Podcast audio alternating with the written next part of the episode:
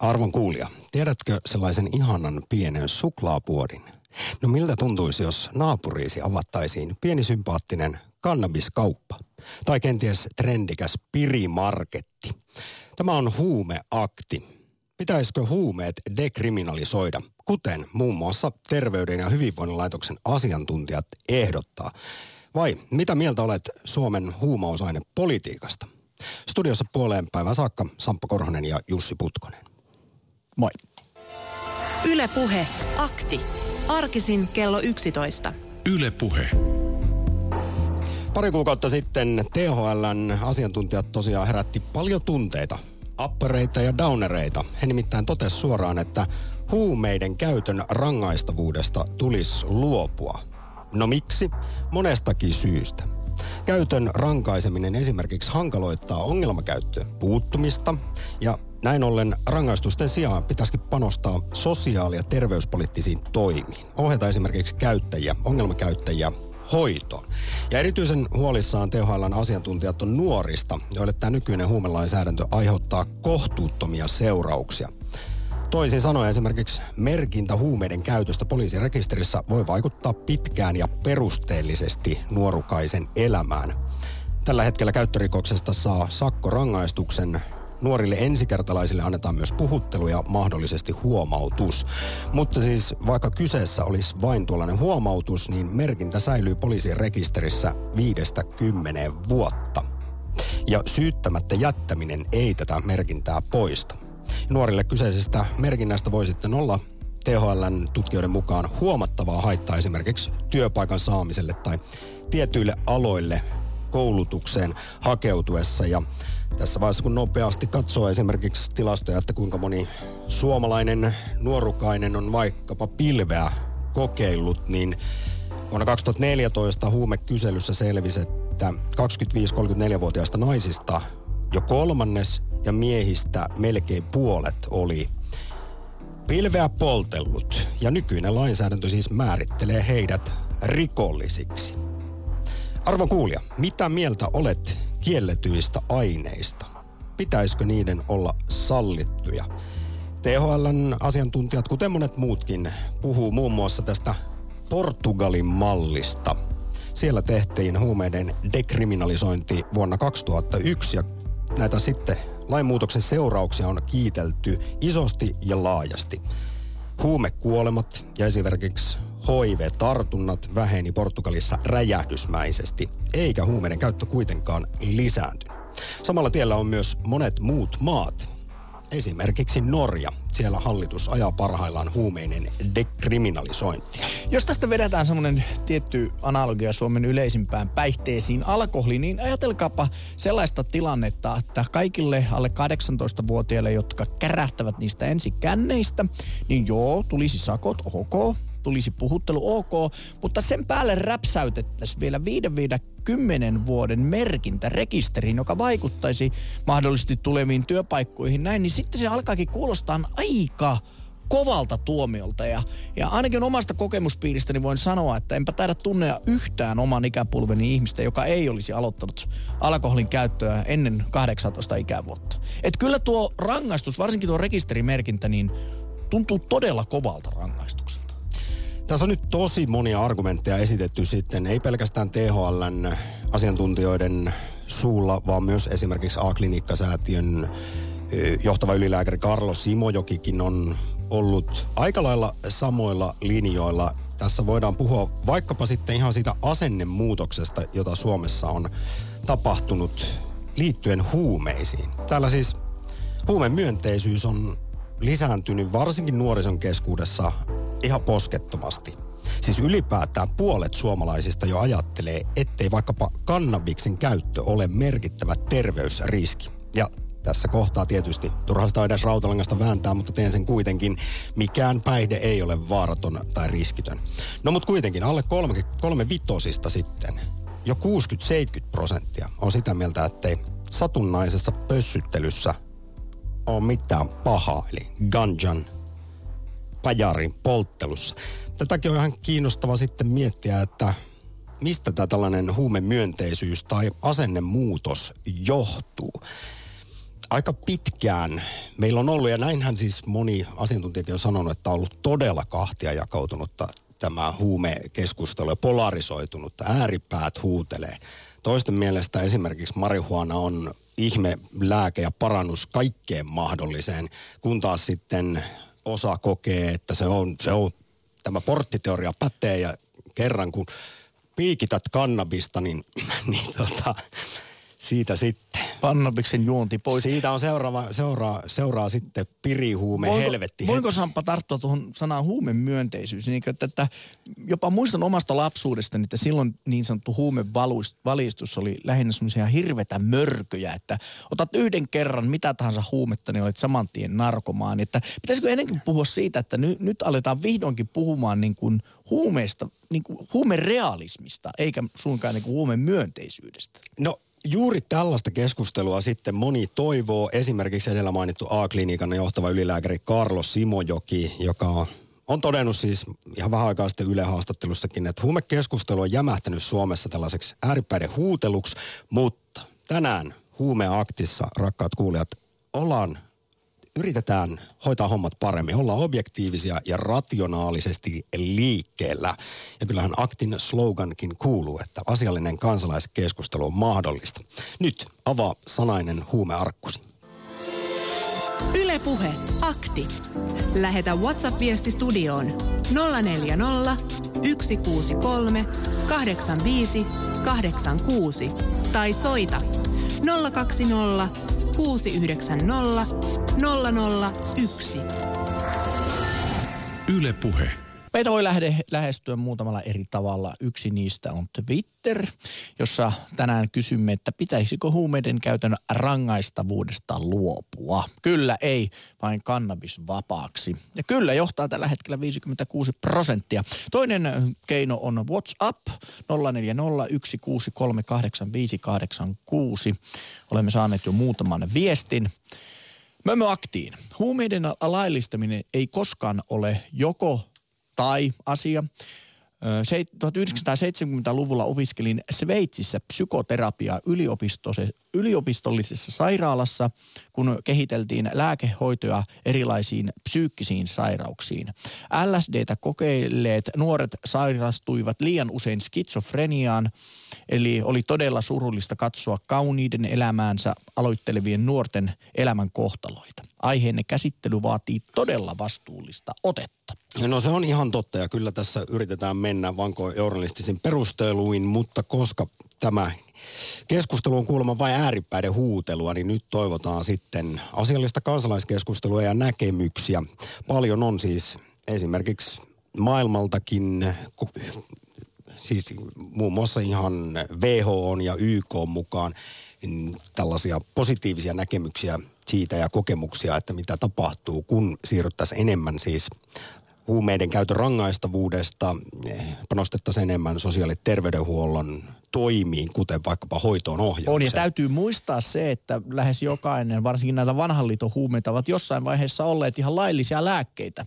Ja, ja sitten kun niitä on alettu vähän niin kuin pojat pilas bileet ja niitä on alettu käyttää päihdetarkoituksiin, niin kuin LSDssäkin on käynyt, että niistä sitten tulee laittomia huumeita.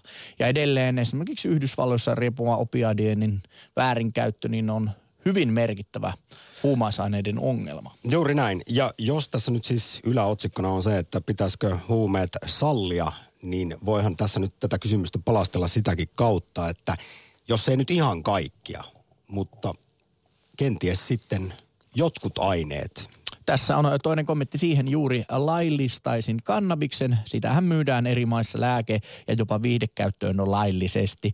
Mutta kovat huumeet, kuten heroini ja LSD, pitää edelleen olla laittomia. Yle Puhe. Suomessa tällä hetkellä ihan ylivoimaisesti enitetään, e, siis kielletyistä aineista käytetään kannabista. Heroinia täällä ei kuulemma juuri lainkaan edes ole. Valitettavasti sitten esimerkiksi piriä kyllä löytyy ja lääkkeitä ja edellä mainitsemias opioidipohjaisia Ja kattiakin kuulemma pureskellaan. Niin näin. Ja sitten on tietysti nämä muuntohuumeet, jotka on aivan typerintä, mitä voi olla. Sitten Turun Pablo Escobar Latte, morjesta. Moro. Onko elämä paras huume, parasta huumetta? Joo, näin voi sanoa koskaan en ole huumeita käyttänyt. Vietin elämäni 20 ensimmäistä ikävuotta hyvin suojattua maalaiselämää ja kaikkein kovin aine oli kalja, mihin oli saatavuus. Mutta kyllä siinä Ysärin lopulla Päihdehän sitten... se on sekin. Niin, ja sitten kun täytti 18 ja pääsi laillisesti ravintolaan sisälle, niin ei enää napannut olla se ravintolassa kauhiasteen. Niin. Mutta en ole mikään huumeiden sikäli vastustaja, että tunnen jopa sympatiaa tällaisiin, jos jäätävissä EDM-festivaaleilla saattaa valomeressä tanssia pienen gansan tuoksun ympäröimä henkilö. Että se on vähän Suomessa semmoinen trainspottin kuvi, kuvasto siitä huumeesta, että siellä on kuollut vauva pinnasängyssä ja äiti vaan on tripillä keittiössä, että Siis ja näitähän tapauksia kyllä myös ihan oikeasti Niin. on. Se on karua arkea osalle ihmisistä, mutta tässä sitten ehkä mun mielestä jälleen kerran pitää korostaa sitä, että jotenkin tässä suomalaisessa julkisessa huumekeskustelussa kaikki kielletyt aineet niputetaan yhteen. Ja, ja tuntuu siltä, että puhutaan enemmän mielikuvilla ja tunteilla kuin rationaalisesti ja objektiivisesti. Ja sen tietää, että poikaporukassa voi olla kauhean se henkinen paine kokeilla kaikkea uutta. Että se on väärin, että se laki leimaa, jos sä niinku kerran erehdyt, niin jahas, sä oot huumerikollinen. Ja se on aika synkkä leima työpapereissa ja noissa kaikissa. Ja siinä voi ihan niinku kunnollinen nuorukainen menettää sen niinku elämänpolun. Sitten on tosi vaikea, jos on nistiksi leimattu, niin et ehkä se tarvitsisi olla sillä, että ensimmäisellä kertaa ei heti vedetä sitä maksimia siihen, että antaa armo käydä oikeudesta ja katsoa sitten, että onko se kaveri täys nisti vai tuleeko siitä vielä jotain, että tarvitsisi, että kun on näitä mietojakin huumeita ja Late, siis tässähän on siis monta, monta reittiä ja monta termiä, joita käytetään. On dekriminalisointi, depenalisaatio ja sitten on tämä täydellinen salliminen tai laillistaminen, kun puhutaan siis kielletyistä nykyään laittomista huumeista. Mutta mitä jos se olisi vähän sama kuin mikä meillä on sääntö, siis polkupyöräkypärä pakossa? Että se niinku periaatteessa pitäisi olla, mutta siitä ei tule mitään rapsuja, vaikka sen pollan himaan jättääkin. No se olisi, se olisi hyvä vaihtoehto ja mulla oli tämmöinen, tämä ei, ei ole mun oma idea, mutta kaveri kertoi tällaisen, että apteekkiin laillinen puhdas huume, sitä saa ostaa sieltä, siis ei sitä saa ostaa paljon, mutta sen verran, että sekin tästä, esim. vaikka kannabis, se saa, ketä tarvitsee, ja se olisi aina niin kuin puhdasta, kuranttia, laillista, ja sitä sitten valvottaisiin sen jakelua.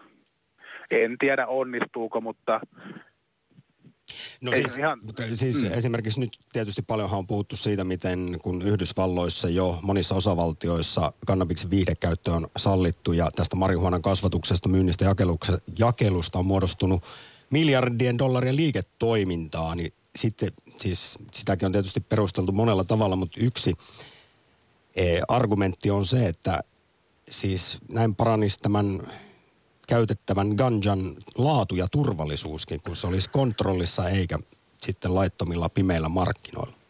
Ja Kyllä. huumeissahan iso Niin. ongelma on myös juuri se, että kun ostat tuolta jostain Piritorin kulmalta kamaa, niin et tiedä mitä oikeasti se roina sisällään pitää.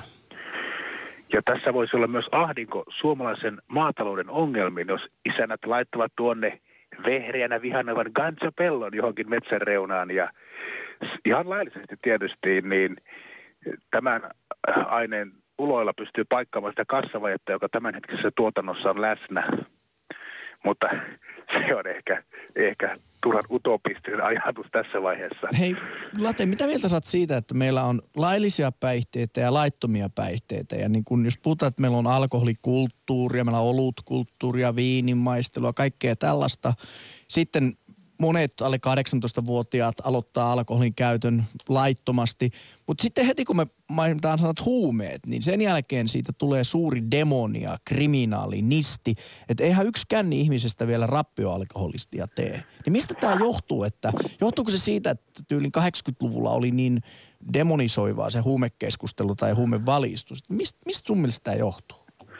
No meihin on jotenkin saatu iskostettu just tämmöinen mielikuva, että nisteistä ja narkkareista. Et en mä tiedä, onko se yhtään sen parempi joku 50 perheenisä, mikä huojuu naama punaakkana, pitänyt kossupulon naamaa ja ajaa perheen lumihankeen. Et onko se sitten yhtään sen parempi kuin joku, joku huumeiden käyttäjä, mikä kuitenkin pitää sen aisoissa jollain tavalla, että kyllähän niitä on, on liike-elämän huipulla ihmisiä, mitkä säännöstelee sitä käyttöä ja eivät pidä itse sitä ongelmana. Että kyllä, se, kyllä se kossu aika paha aine on, että yhtä Joo, paha kuin kannabis, ellei pahempi. No itse asiassa monen virallisen listauksen ja Euroopan unioninkin mukaan, niin kyllä esimerkiksi kun on tehty tämä varallisuusluokittelua, niin siellä alkoholi ja tupakka on paljon vaarallisempina pidettyjä kuin vaikka sitten kannabis.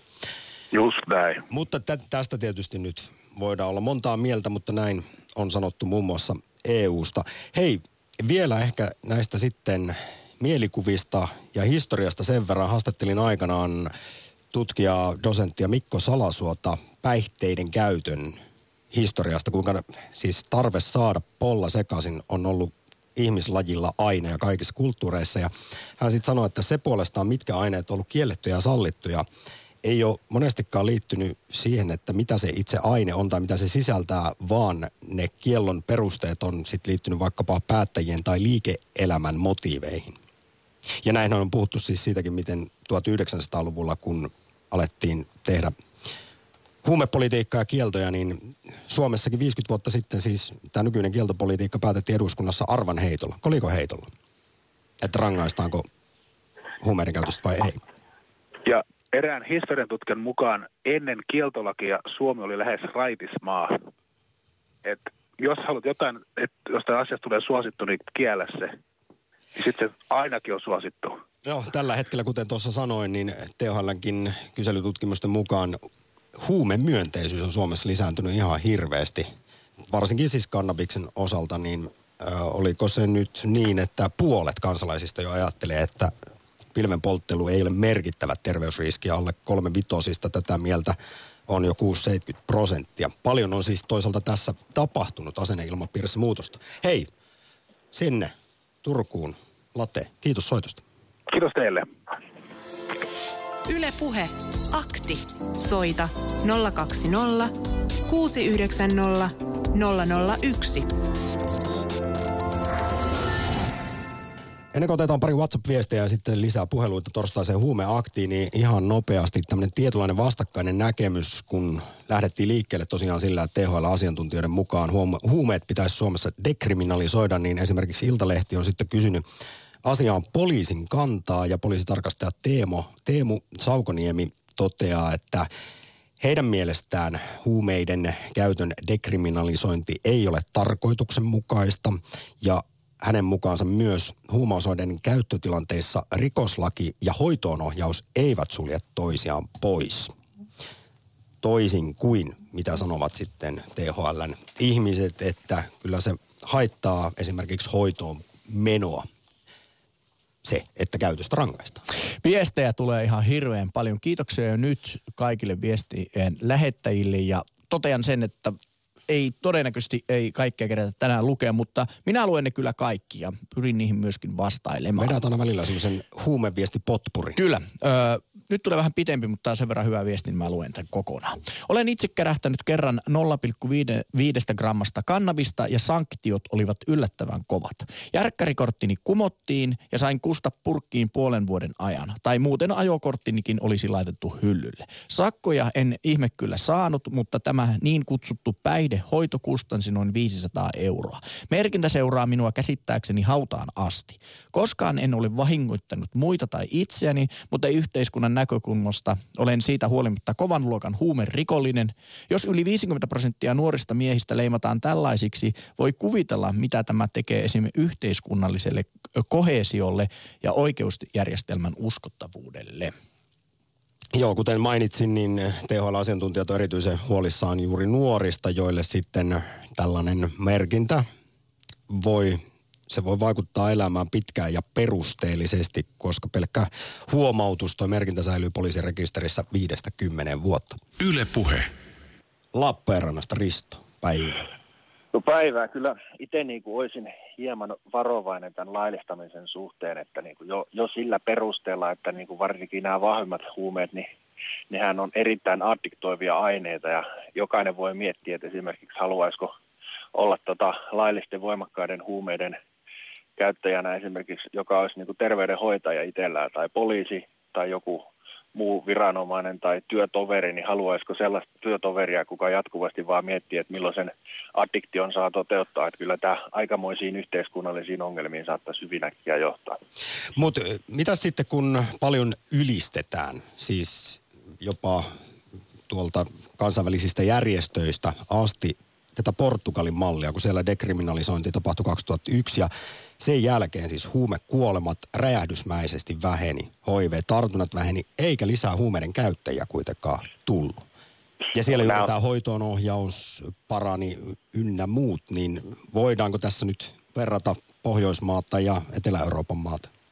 No, oman käsityksen mukaan niin nämä päihteiden käytöt tällaiset nämä on aika lailla maakohtaisia, että jos mietitään vaikka, että Suomessa yhtäkkiä löytäisi alkoholin hinta samalle tasolle kuin Saksassa, niin kyllä mä uskallan epäillä, että täällä aika monta... Puoli Suomea jo sitten sä hengiltä ihan heti Aika monta tykkänä. hengiltä olisi ryypännyt itsensä, että kyllä se niin kuin tuntuu, että se päihde, päihteiden käyttö on sellainen aika lailla niin kuin maakohtainen asia, että siihen on perinteet ja ehkä se on geneettinenkin juttu, että sitten siihen pyritään, että vaikea kuvitella, että tällaisten niin kuin voimakkaasti addiktoivien aineiden laillistaminen, niin jotenkin tätä tilannetta Suomen kaltaisessa maassa helpottaisi. Usein huumekeskustelussa, kuten taisin sanoa, niputetaan kaikki kielletyt aineet yhteen. Teetkö sä Risto erottelua sitten esimerkiksi pirin, esson, hapon, kokkelin, heroinin ja kannabiksen välillä? Vai onko ne kaikki vain yhtä suoraa saatanasta? No toisaalta tietysti voidaan sanoa, että jos niin kuin ihmis, ootko ikinä nähnyt ihmistä, kuka on ottanut vain yhden tatuoinnin, että jos sitten lähdetään sille tielle, niin herkästi siinä sitten ollaan kohta leimattuna koko Jussi ukko. Putkonen tuolla rupesi heti heiluttaa käsiä. Hän on, hänelle ei porttiteoria ole toiminut tässä Mutta suhteessa. toki, toki siis niin täytyy sanoa, että tällaiset niin kuin jopa kerrasta addiktoivat ja hallunisa, hallunisaatioita ja voimakkaita niin kuin riippuvuusoireita aiheuttavat huumeita, sitten joku kannabis, mistä nyt niin kuin tutkimustieto on ehkä se, että se ei ole niin vaarallinen tietenkään kuin nämä muut. Että jos, jos tutkimustieto tietysti sen sanoo, että tästä ei aiheudu haittoja, niin sitten taas, että voitaanko siihen suhtautua samalla tavalla kuin esimerkiksi kahvi, johon niin kuin aika monen suomalaisella on riippuvuus. Tässä itsekin sallitulla aineella liikenteessä mainitsemallas. Niin kyllä, ja pääsärky tulee heti, kun sitä jättää päivän juomatta. Juuri näin. Olen koukussa. Kyllä. No mutta entä sitten tämä dekriminaliso- dekriminalisointi, eli se, että ei laillistettaisi, mutta jätettäisiin sitten kuitenkin niin kuin syyttämättä ja merkitsemättä, rankaisematta näitä huumeiden käyttäjiä, jotka yleensä kyllä ovat enemmän kuin potilaita kuin rikollisia, ainakin minun silmissä. Niin no se on tietysti, miten siihen just suhtaudutaan, että toisaalta jos se on Suomen laissa merkitty kielletyksi, niin kyllä minä ainakin itse työnantajana haluaisin saada selville, että onko työntekijä sellainen, että hän ei kunnioita Suomen lakia, niin kyllä se aika huonon viesti niin kuin työntekijästä antaa, että tällä hetkellä kun se on kielletty, niin minusta tämä tilanne on aivan perusteltu, mutta sitten tosiaan niin että sitten jos tutkimustieto kertoo sen, että jotkut aineet ovat sellaisia, että ne ei aiheuta kohtuuttomia haittoja, niin toki silloin lainsäädäntöä voidaan muuttaa näiden aineiden kohdalla. Vielä Risto ihan lopuksi.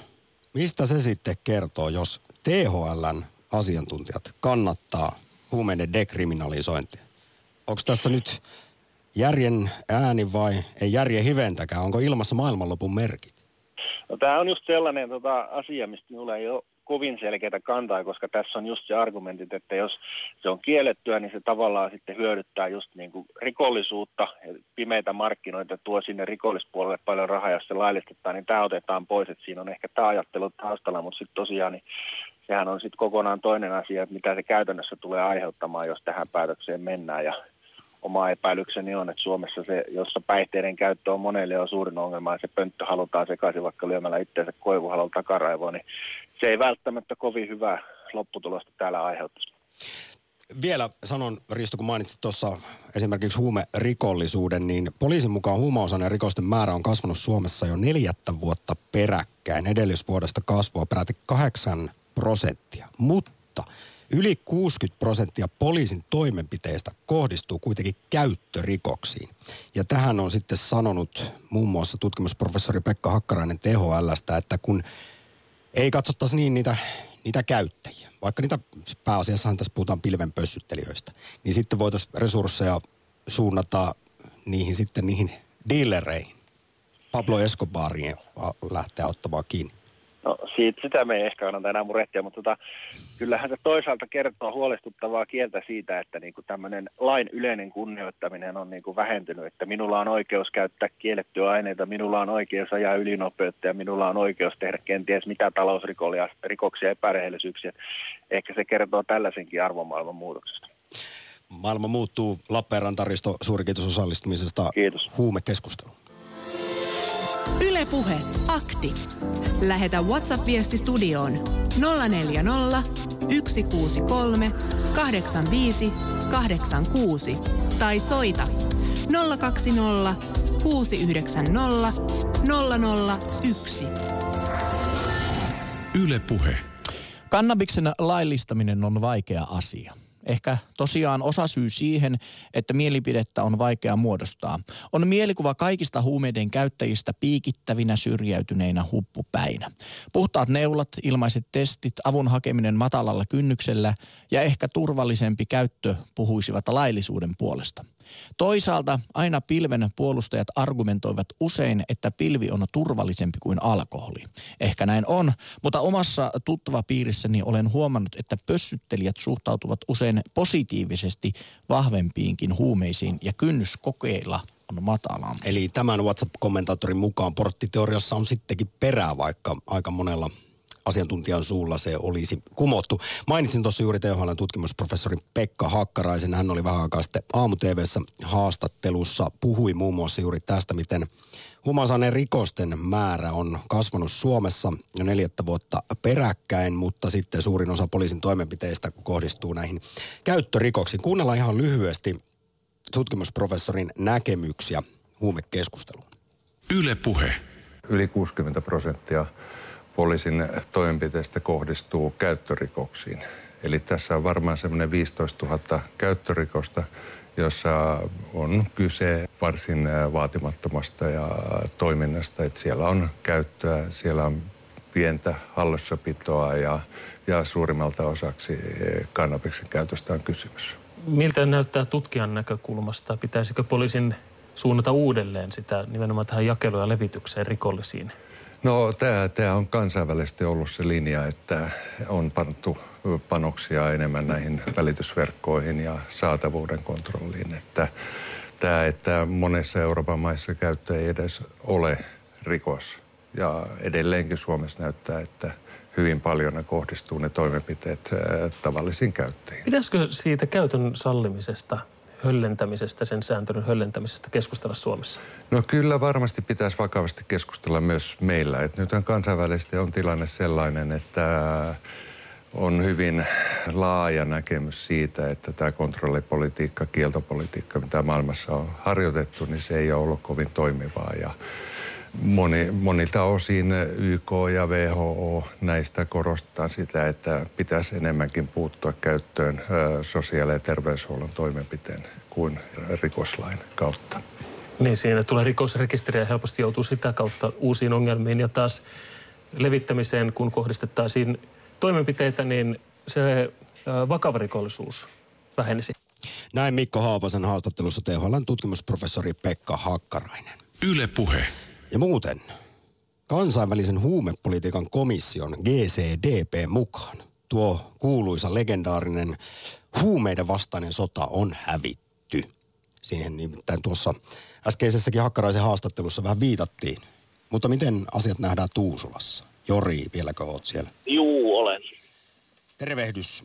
Mä tota, itse asiassa mun piti sanoa jo aiemmin tähän huumeaktiin liittyen, että kaivataan siis kokemuksia ja näkemyksiä ja mielipiteitä, mutta myös jos on ihan omakohtaista sitten huumetaustaa, niin sellaisiakin tarinoita olisi mielenkiintoista kuulla, jos on, jos on suomalainen, joka on kokenut todellisen huumehelvetin, tai sitten jos on iloinen viihdekäyttäjä, joka ei näe mitään ongelmaa siinä omien kiellettyjen roiniensa vetämisessä.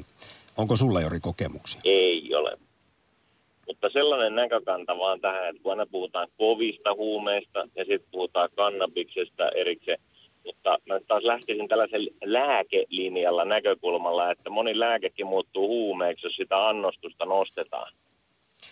Niin esimerkiksi jos Ja Suomessa jäädään ihan todella siis paljon on ihmisiä, jotka on jäänyt koukkuun, kun on ollut vaikka polvileikkaus ja sitten opioidipohjainen kipulääke siihen, niin vaikka polvi on jo parantunut ja kivut hävinnyt, niin sitä kummasti vielä tulee tarve sitä lääkettä käyttää. Niin, ja mitään lainvastaista ei ole siihen mennessä tapahtunut.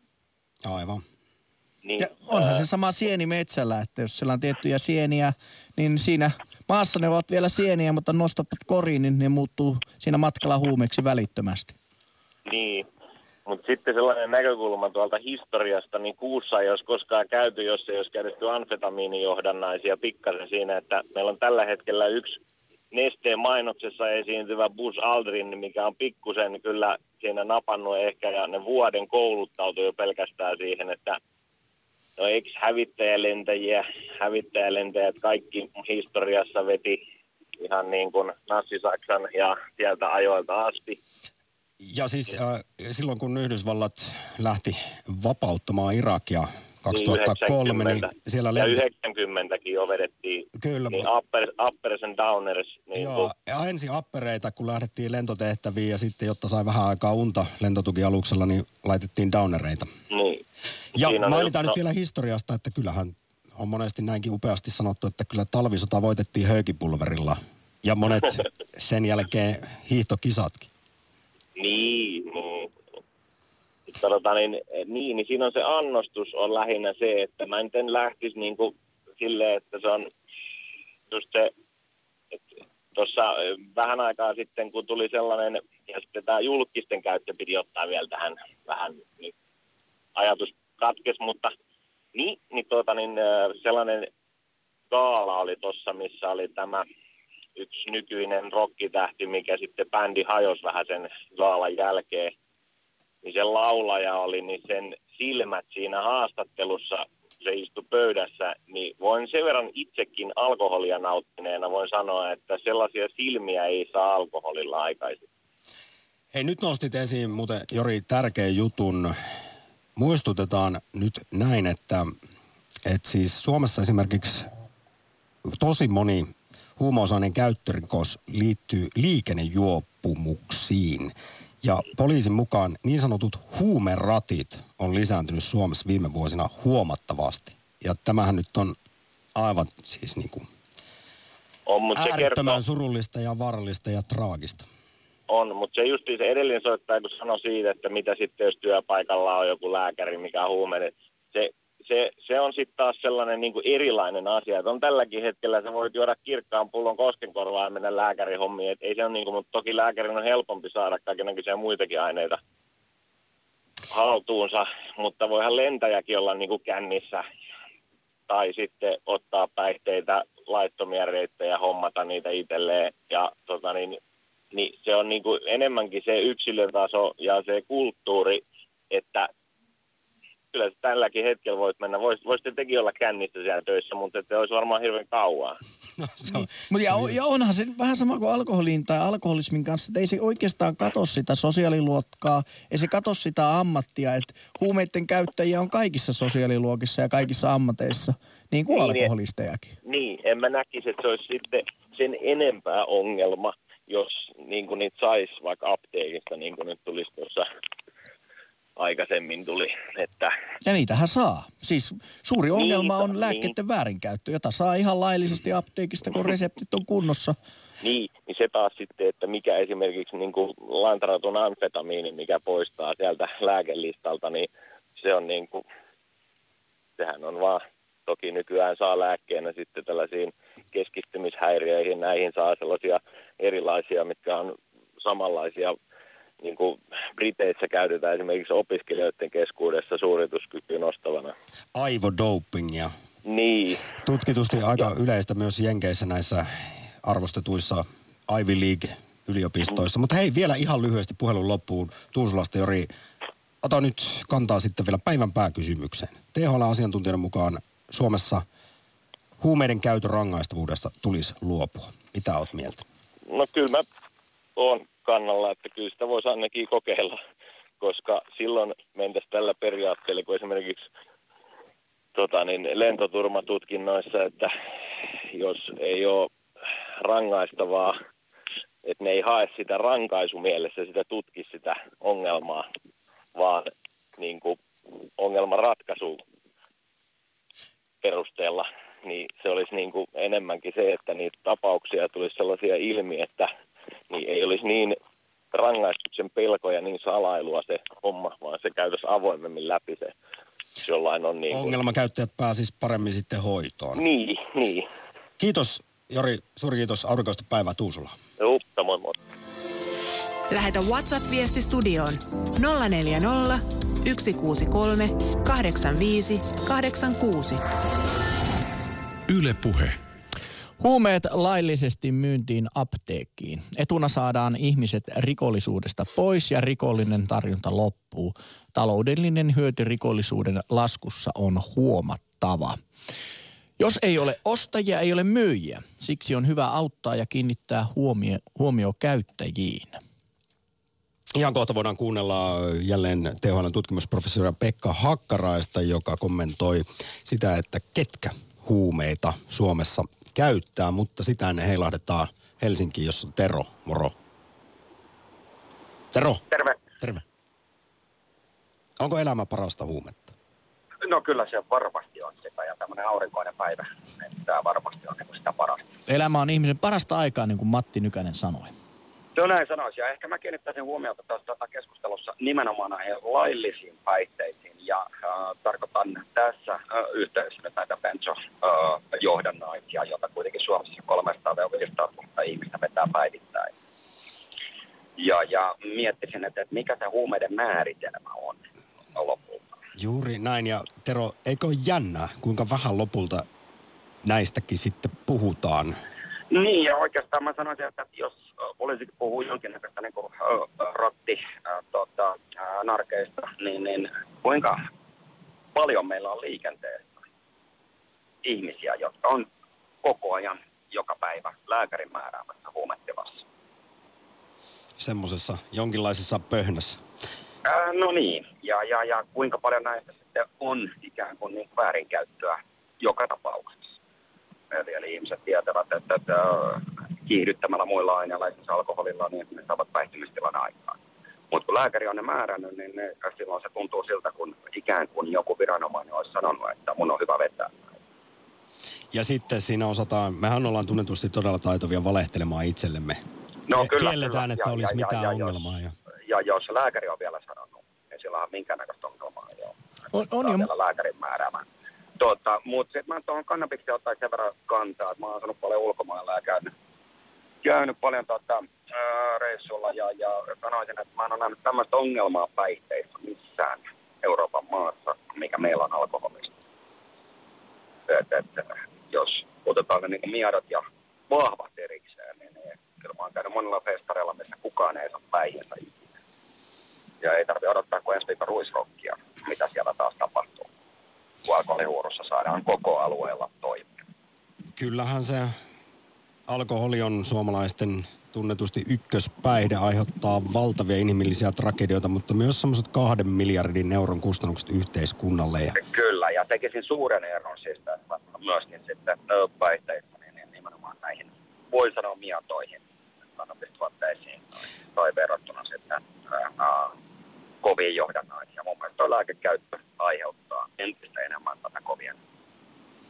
No hei, mi- miltä käyttö. tulevaisuus nyt sitten näyttää? Sä kannabiksen erityisesti esiin nostit. Onko se vain ajan kysymys, milloin Suomessa täällä pilvi laillistetaan? Tähän no, suuntaan kuitenkin tota, mennään ö, maailmalla monessa maassa. Suomalaisten niin päihdekäytön tuntien, niin mä toivon, että ei koskaan. Nä- Näin on vaan niin rehellisesti sanottava. Että, että täällä kuitenkin vedetään kaikkea niin paljon kuin vaan pystytään. Arvioiden mukaan 700 000 miljoonaan suomalaista on kokeillut kannabista ja kuten tuossa aiemmin kerroin, huumemyönteisyys on räjähdysmäisesti lisääntynyt Suomessa. Puolet kansalaisista jo ajattelee, ettei pössyttelyssä, että se ei nyt ole niin hirvittävä terveysriski alle kolmevitosista.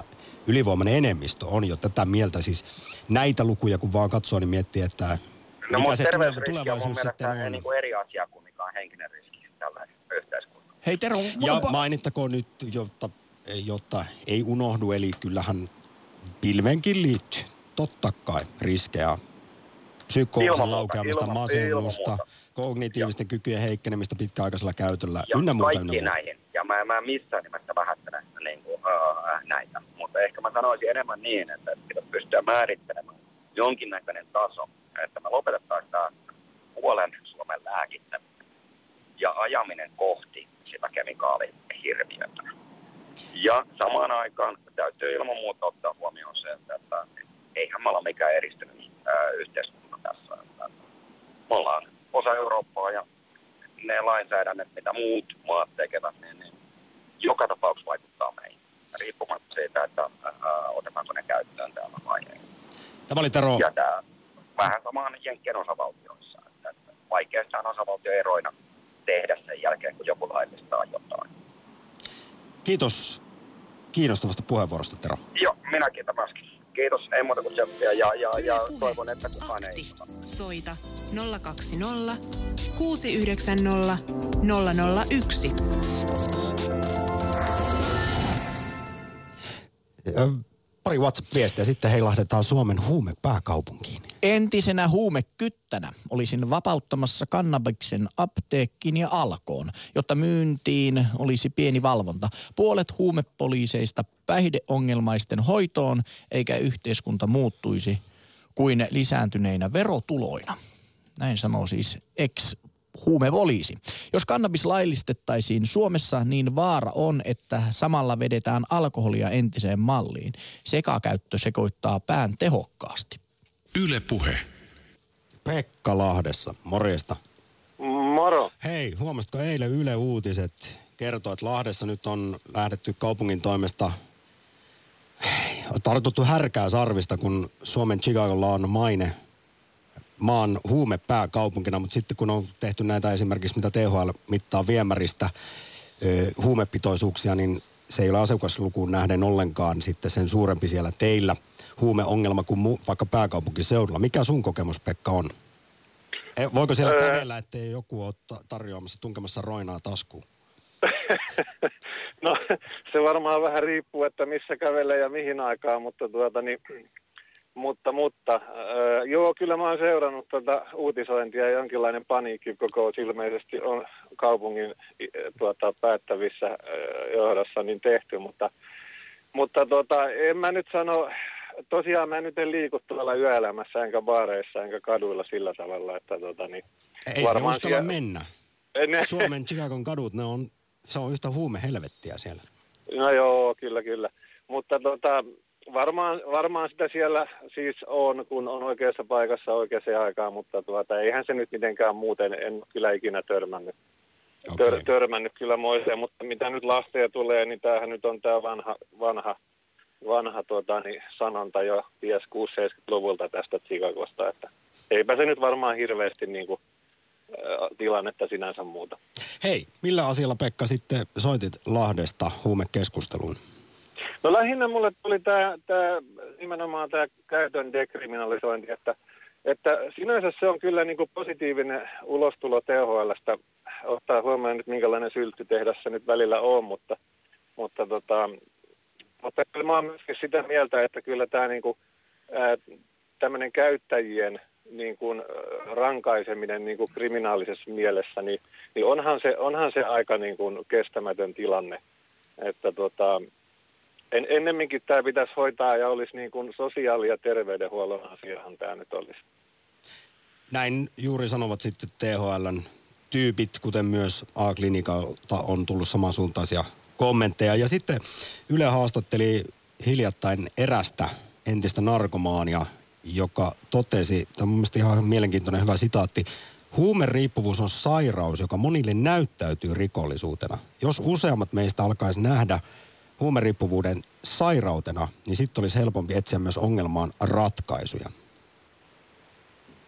Joo, no tietysti toi sairauden määritelmä nyt on aika häilyvä, että mihin se niin kuin aina asetetaan, että niinhän, niinhän alkoholismiakin nykyään niin kuin käsitellään sairautena ja, ja, tota, ja varmaan myöskin osittain siksi, että se auttaa niin kuin sitä alkoholismista kärsivää tavallaan hahmottamaan sen tilanteen ja suhtautumaan paremmin. Et siinä on varmaan myöskin tämmöinen Jos ei pointti. koe olevansa sairas, niin eihän sitä sitten myöskään halua etsiä parannusta tai hakeutua hoitoon. Joo, nimenomaan. Nimenomaan tämä, tämä sairauden Nyt katkes.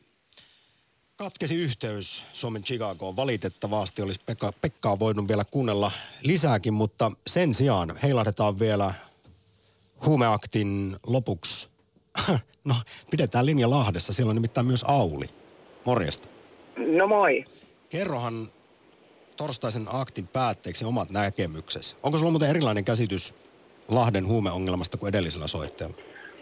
No tota, niin mä en puhuisi ehkä nimenomaan siitä ongelmasta niinkään paljon. Mä, mun näkemys oli semmoinen, mä olisin halunnut tämmöisen asian puuttua, kun tässä on paljon puhuttu tästä kannabiksesta ja kuinka se vaikuttaa ihmisiin.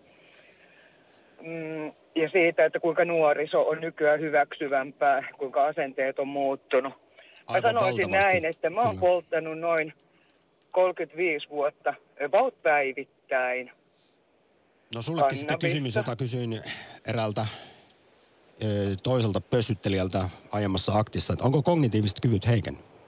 Mä, mä en usko siihen. Mä en usko ollenkaan. Mä nyt vetäisin tähän semmoisen tärkeän pointin, että ö, jos ihminen pössyttelee ja myöskin alkoholia juo viikonloppuisin ja mahdollisesti on mieliala lääkkeillä, niin mistä voidaan vetää se yhtäläisyysmerkki siihen, että vaikutukset, tietyt vaikutukset johtuu siitä kannabiksesta, eikä siitä alkoholin käytöstä tai niistä mielialalääkkeistä. Öö, mä itse olen ihan täysin absoluutisti, en ole käyttänyt alkoholia nuoruusvuosien jälkeen ollenkaan, enkä ole mielenterveyslääkityksellä ollut ikinä, enkä syö oikeasti lääkkeitä mihinkään vaivaan. Ja mä olisin itse ihan kiinnostunut niin tämmöisestä tutkimuksesta, että Suomessakin voitaisiin tutkia, että miten se oikeasti vaikuttaa esimerkiksi nyt just tähän ajokykyyn. Missä mä voisin ikinä käydä testaamassa, että tota, vaikuttaako se mun ajokykyyn, että onko mä polttanut tai enkö mä ole polttanut. Kyllä tällaista Suomessa ei voida tutkimusta on... tehdä, tutkimus tehdään, mutta kun siihen tutkimukseen osallistuu ihmisiä, jotka on myöskin alkoholis, alkoholin käyttäjiä tai alkoholi on keskushermoston myrkky. Et sä voi sanoa, että mikä johtuu alkoholista tai mikä johtuu kannabiksesta, jos ihminen on niin sanotusti sekakäyttäjä, eli juo ja polttelee. Auli, ihan loppuun. Kiitos jo rehellisestä, mielenkiintoisesta soitosta Lahteen. Et juo alkoholia, mutta 30 vuotta oot pössitellyt, polttanut marihuanaa. Minkä takia sä poltat? Ja lähes päivittäin. Öö, mulla ei oikeastaan mitään syytä olla polttamatta.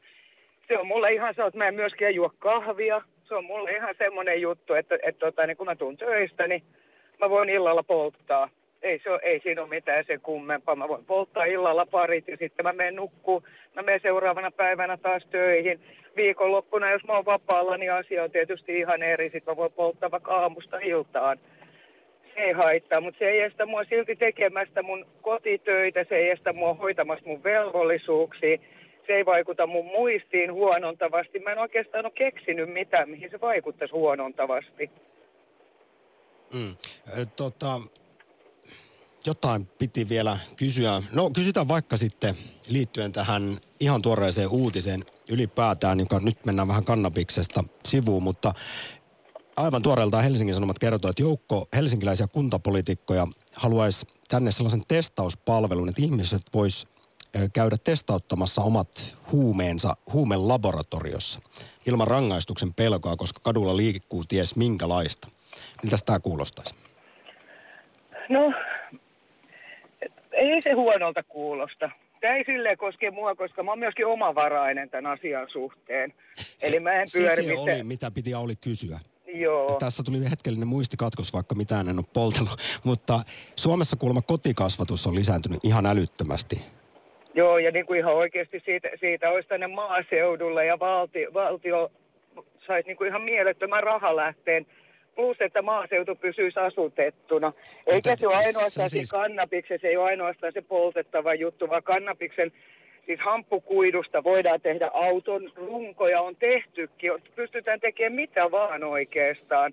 Mutta koska tämä huume, koska tämä kielletty hedelmä, niin sen takia myöskään ei pääse edistyä mikään muu tämmöinen Esimerkiksi ilmastonmuutoksen ehkäisemisen hamppukasvi olisi ihan loistava, koska kasvaa paljon nopeammin kuin puu kasvaa, kasvaa vaatimattomammassa ympäristössä, puhdistaa ihan samalla lailla ilmaa. Auli, tässä vaiheessa kiitos rehellisestä soitosta. No niin, ole hyvä. Kiitokset. Yle Puhe. Akti. Arkisin kello 11. Yle Puhe. Ja käsittääkseni Auli vastasi kysymykseen. Hän sanoi, että omavarainen, kun mainitsin, että Suomessa siis tämä kotikasvatus on lisääntynyt ihan hirveästi. Niin näin, mutta nyt viimeistä WhatsApp-viestiä. Ei lisää päänä sekoittavia laillisia aineita, käyttäjät kuriin ja pysyvästi tai karkoitus. Eikö eniten pitäisi keskittyä siihen, että tarve huumeiden ja muiden päihteiden käyttöön saataisiin vähenemään? Itse ajattelen, ettei ne tuo elämään mitään lisäarvoa, aiheuttaa pelkkää harmia ja kustannuksia. Vielä yksi äh, kannabiksen sallittaisiin kautta vapauta, vapautettaisiin niin, se toisi yhden aineen toisten rinnalle. Sekakäyttö lisääntyy, taisin muuten lukeakin tuon. Vielä yksi. Öö, jo yksi kannabispiikki voi tappaa. Tämä oli selkeää huumoria tämä. Yle Puhe. Akti. Arkisin kello 11. Yle Puhe.